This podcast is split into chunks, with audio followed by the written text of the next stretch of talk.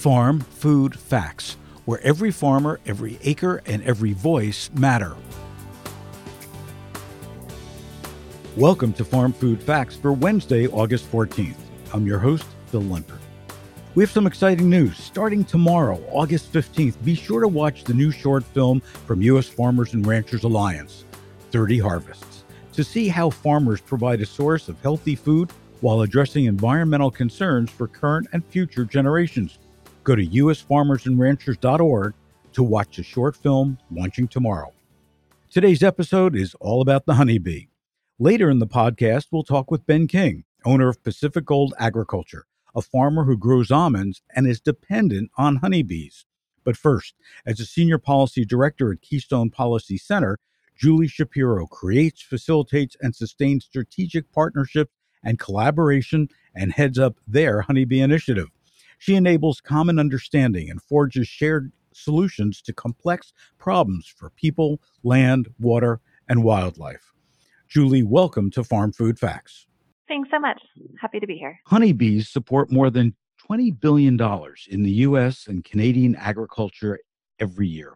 Faced with recent declines in honeybee health, the Keystone Policy Center brought together representatives of beekeepers, growers, researchers, government agencies, agribusiness, conservation groups, manufacturers and brands, and other key partners.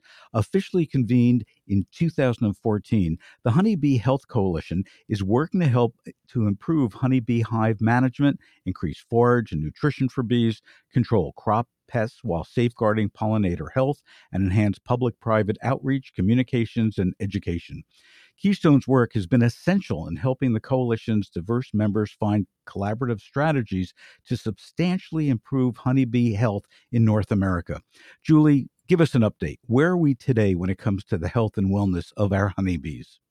It's a great question. And um, one of the ways that, that honeybee health is tracked in the United States, at least, is through annual uh, loss surveys and winter loss surveys that look at what beekeepers at various scales are reporting as uh, the number or percentage of colonies that they lose over the winter or over the course of an entire year. Unfortunately, the, the most recent uh, colony loss data from the Bee Informed Partnership suggests that the trends aren't great. Um, from April 2018 to April 2019, beekeepers across the U.S. reported losing about 40 percent, almost 41% of their honeybee colonies. Yeah.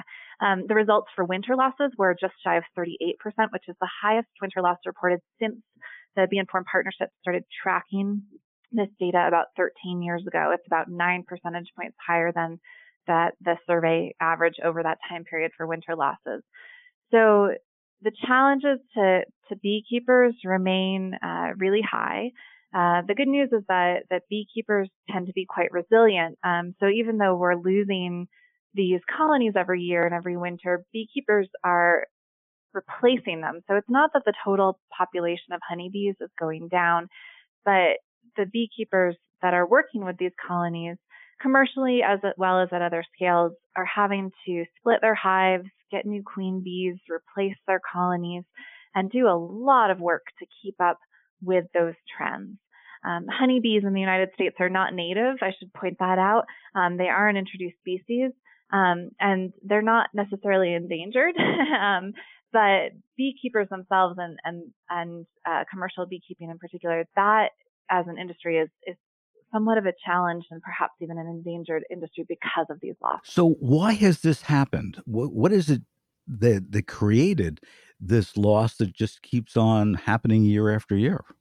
Yeah, there's a number of factors that often combine to uh, bring challenges for honeybee health. So at the Honeybee Health Coalition, we focus on the three big ones. Um, one is pests and pathogens within the hives. So honeybees face uh, enemies like the varroa mite, uh, which um, is really common um, in colonies across the country and requires a lot of uh, monitoring and treatment.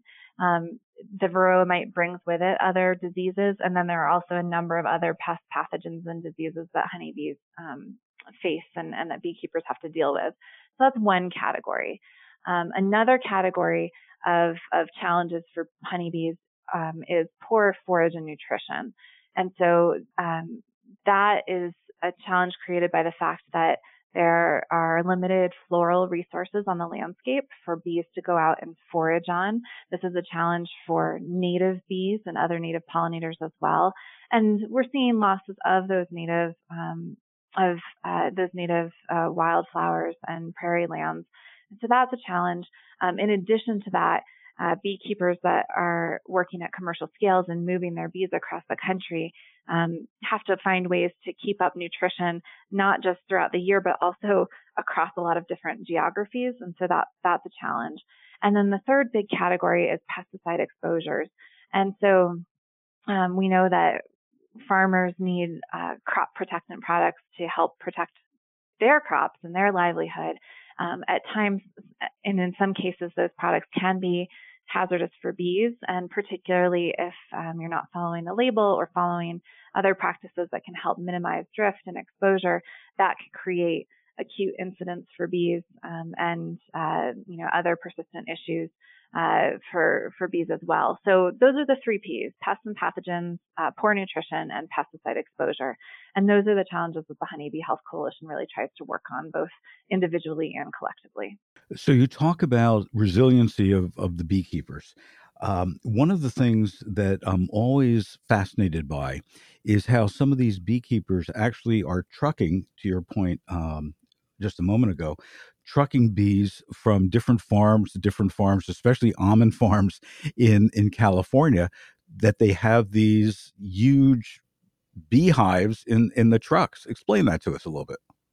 Yeah, there's about 2.7 million managed colonies in the United States, um, and uh, the vast majority of those, around 2 million, uh, give or take, go to um, almonds in California every year. Um, almonds are completely dependent on honeybees for pollination, as are a number of other uh, fruits and vegetables throughout uh, the country. But but um, even though there's any number of, of beekeepers of all scales uh, across the country who may not be moving their bees, when it comes to commercial pollination, which actually represents the vast majority of the hives or the colonies, um, those are all ending up in California. From California, they go to other places, whether it's the Pacific Northwest or back to the East Coast um, or other places throughout the country to pollinate other fruits and vegetables. Um, it's a big undertaking and uh, it is a challenge uh, for for for beekeepers both log- logistically and also just from the perspective of um, the business models that they need to create to um, be present for almonds during that brief time of year for pollination, and then also um, put together their pollination and honey production plans throughout the rest of the year as well. So, Julie, what would you like food retailers, the people who run supermarkets, to understand about honeybee health and what they should and could be doing? Yeah, honeybee health is a sustainability issue. I think that's what I want to emphasize more than anything else. Um, pollinator health more broadly is also a sustainability issue. And we know that food retailers are really interested in the sustainability of their supply chains and are actively engaged in uh, efforts to create pull and momentum throughout their supply chains to ensure that sustainable practices are being utilized. Um, sustainability is is just kind of a, a bottom line kind of uh, need for anyone, right, who wants to think about operations into the future and, and ensuring that the foods that customers want um, are there and are being produced in a way that is good for the people producing them as well as um, the environment. And so, um, as you think about honeybee health as a sustainability issue, I'd really encourage um, folks across the supply chain to think about how best practices for pollinators can fit into um, into their own goals and also their own activities. We know that a lot of folks are focused, for example, on water quality or on soil health.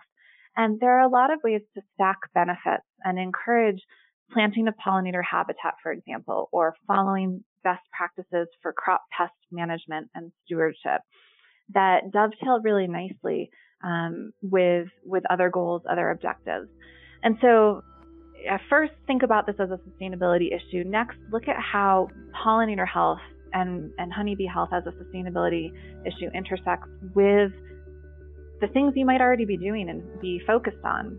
And so Then, third, um, check out the Honeybee Health Coalition. We have a lot of great resources for crop producers as well as for beekeepers. And, you know, for those who might be working, for example, with corn or soybean or canola growers across the country, we've got best practices that speak to crop pest control and management.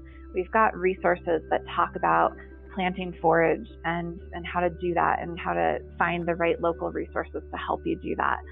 Um, if we can start incorporating thinking around bee health and, and pollinators more broadly into the sustainability programs that a lot of folks in the supply chain are already working on, I think it would go a long way to creating awareness as well as creating really positive impacts on the ground. Well, Julie, as always, a great wealth of knowledge. Thank you so much for joining us today on Farm Food Facts. Thanks so much for having me.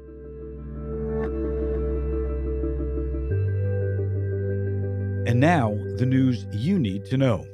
U.S. vertical farms are rising and producing more. Several top U.S. indoor farms, stacked with plants from floor to ceiling, told Reuters that they're boosting production to a level where they'll have the capacity to supply hundreds of grocery stores. Plenty, Bowery, AeroFarms, and 80 Acres Farms are among the young companies that see a future in salad greens and other produce grown in their vertical farms, which utilize robotics, artificial intelligence, and LED lights. The early versions of modern vertical farms first appeared about 10 years ago. But now comes the introduction of automation and data tracking in order to regulate light and water. And now they're scaling up.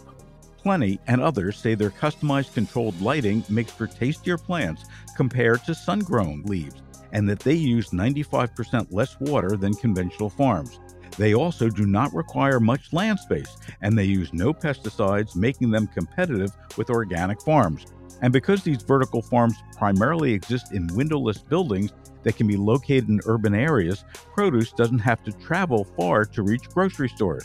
Plenty said its new farm, which they've named Tigris, can produce enough leafy greens to supply over 100 stores, in comparison to his previous farm that only supplied three stores and a couple restaurants. But former Vertical Farm CEO Matt Matros isn't convinced that sunless farms make economic sense saying the issue with indoor farming was that you could really only grow a couple things efficiently, namely basil and microgreens. But the problem is the world just doesn't need that much basil or microgreens.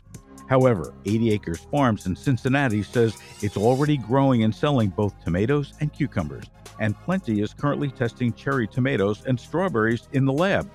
What grocers need to know is go visit these vertical farms and see how these operations along with traditional outdoor farms, will be shaping the future of farming. It'll be interesting to see how vertical farms can increase the breadth of their crop offerings. In the meantime, here's the ag forecast for 2019 2028. The agriculture outlook for the coming decade. The Organization for Economic Cooperation and Development and the Food and Agriculture Organization of the United Nations recently released joint predictions on the ag outlook for the coming decade. The report predicts that global demand for agriculture products will increase by 15% by 2028, while ag productivity growth is expected to increase a bit faster, causing the prices of the major agriculture commodities to remain at or below their current levels for the next 10 years. Alongside risks to the world ag market, such as climate change and trade tensions, these static prices will benefit low income consumers but could put pressure on farm incomes, Another key message from the report says that farmers, in particular here in the U.S., will need to increase production to feed a growing population because regions experiencing rapid population growth are not those where food production can be increased sustainably. What grocers need to know is that now's the time to forge long term relationships with farmers to ensure a stable supply for your stores. Ben grows 350 acres of almonds on farmland, which has been in his family since 1860. His brother was a California beekeeper in the 1970s. And in addition to almonds, Ben grows 850 acres of pecans and 200 acres of row crops. Ben, welcome to Farm Food Facts. Thanks, Bill. It's great to be here. So, Ben, as a California farmer, you've had many weather challenges over the past few years, to say the least. What's the state of agriculture there now? Well, overall, I think it's generally generally good. I think the big issue um, in California uh, is the tariffs and how it's affecting especially crops in the Pacific, you know, almonds and the other tree nuts, the other crops. Um, the, the, the weather issues really is um, that we've experienced more recently uh, was probably because more due to a wet spring and how that affected pollination of our almonds. So, honeybee populations in particular have been dramatically reduced, dropping by 89% between 2007 and 2016. Here in the US, 40% of honeybee colonies were lost last year alone. The reality is that bees play a critical role in feeding the world by pollinating the crops that feed 90% of the global population. Bees are said to be involved in the production of one out of every three bites of food that we take. Growing almonds depends on bees, and bees depend on almonds. Ben, can you explain what that relationship is all about? Yeah, so uh, so almond trees um, are are they they do not self pollinate, so they need to be pollinated by another tree, and you either need a some type of insect to pollinate the tree, and that can be either a native a native bee or uh, or honeybees. And honeybees are the large part of that of of what is needed for for pollination. If we don't have pollinators, whether or not there be native of honeybees, we won't have almonds. In the United States, um, basically three quarters of all of the bees in the United States come to California during pollination, during almond pollination. And what I've seen pictures of, I've never seen, um, you know, up close, but there's actually these 40 foot tractor trailers that, you know, shuttle the bees to California. Yes, yes. There was actually at Auburn University, um, Brittany Goodrich, who's an associate professor at the Auburn University, has done a economic outlook for the 2019 almond pollination. And she estimated that in 2019, there was 2 million colonies of, of honeybees that came to California for pollination, which I mentioned is about three quarters of the total pollination. Um, and that is um, likely to be about, you know, one point of, of the 2 million colonies wow. total, about 1.8 million comes from outside of California. The biggest portion of those of those bees actually come from the Dakotas, North Dakota, South Dakota, Montana, and Idaho, but they come from as far as Florida. So I've also heard that after the almond harvest, the beehives are actually stronger than before the pollination. Why is that?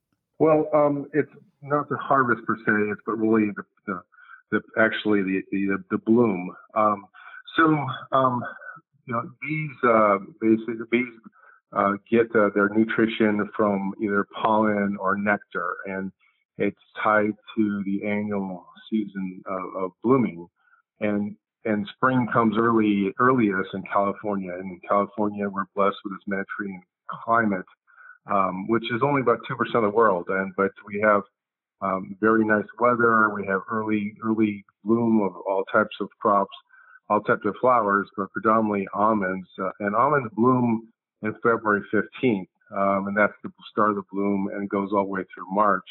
And if you can imagine, the bees, as they gear up every year, they need source of food.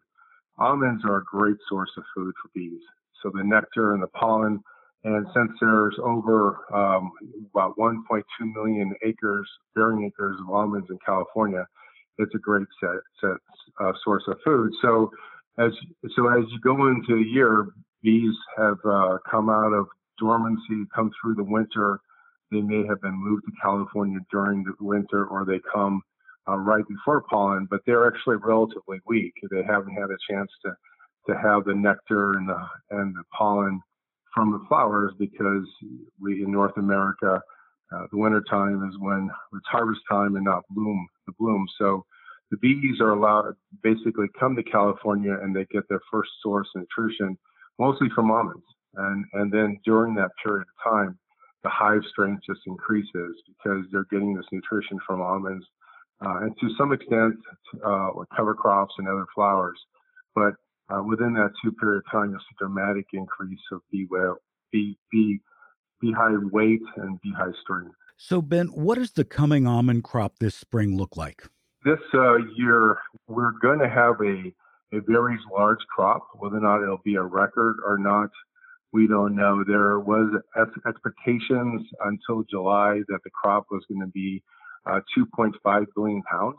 Um, and um, there was what's called a that was based off of a subjective estimate, and then in July of each year they do objective estimate, and uh, that was done by the USDA uh, NASS service, and that was mm-hmm. downsized 2.2 billion pounds.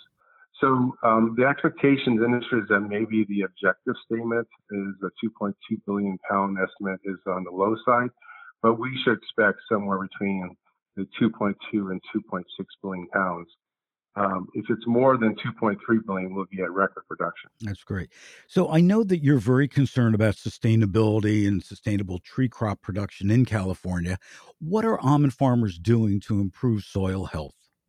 Yeah, so so the almond board. Um, so you should know that each each almond grower pays a assessment. Um, it's been four cents. It's either three to four cents for a pound of our kernel pound, and that goes to the California Almond Board, which I believe is actually uh, probably one of the most successful agriculture-related um, farm, uh, uh, basically associations uh, there has been. And a big part of their budget uh, is for research. And so the Almond Board has been worked, it has a whole sustainability initiative on everything from carbon capture uh, to soil health to air quality. And they have several initiatives in place. But they are working closely with UC Davis and, and working on measuring uh, how to improve soil health in, in, in almond orchards in particular. And uh, we actually are working with uh, UC Davis um, uh, soil science department and working with a PhD student who's uh, doing this part of her doctoral study and looking at how using cover crops within an almond orchard actually can improve the organic matter of, of, of soil. Um, so this is a, a, a, a, long process, but the, you know the almond board is making uh, significant investments in, in, several sustainability initiatives and has a, a their really their future focus is is for sustainability. Very impressive. Well, Ben, thank you for joining us today on Farm Food Facts. Great. Thank you very much for your time, Paul. For more information on all things food and agriculture and to listen to our archives, please visit fooddialogues.com under the Programs and Media tab and visit us on Facebook at U.S. Farmers and Ranchers or on Twitter at USFRA. Until next time.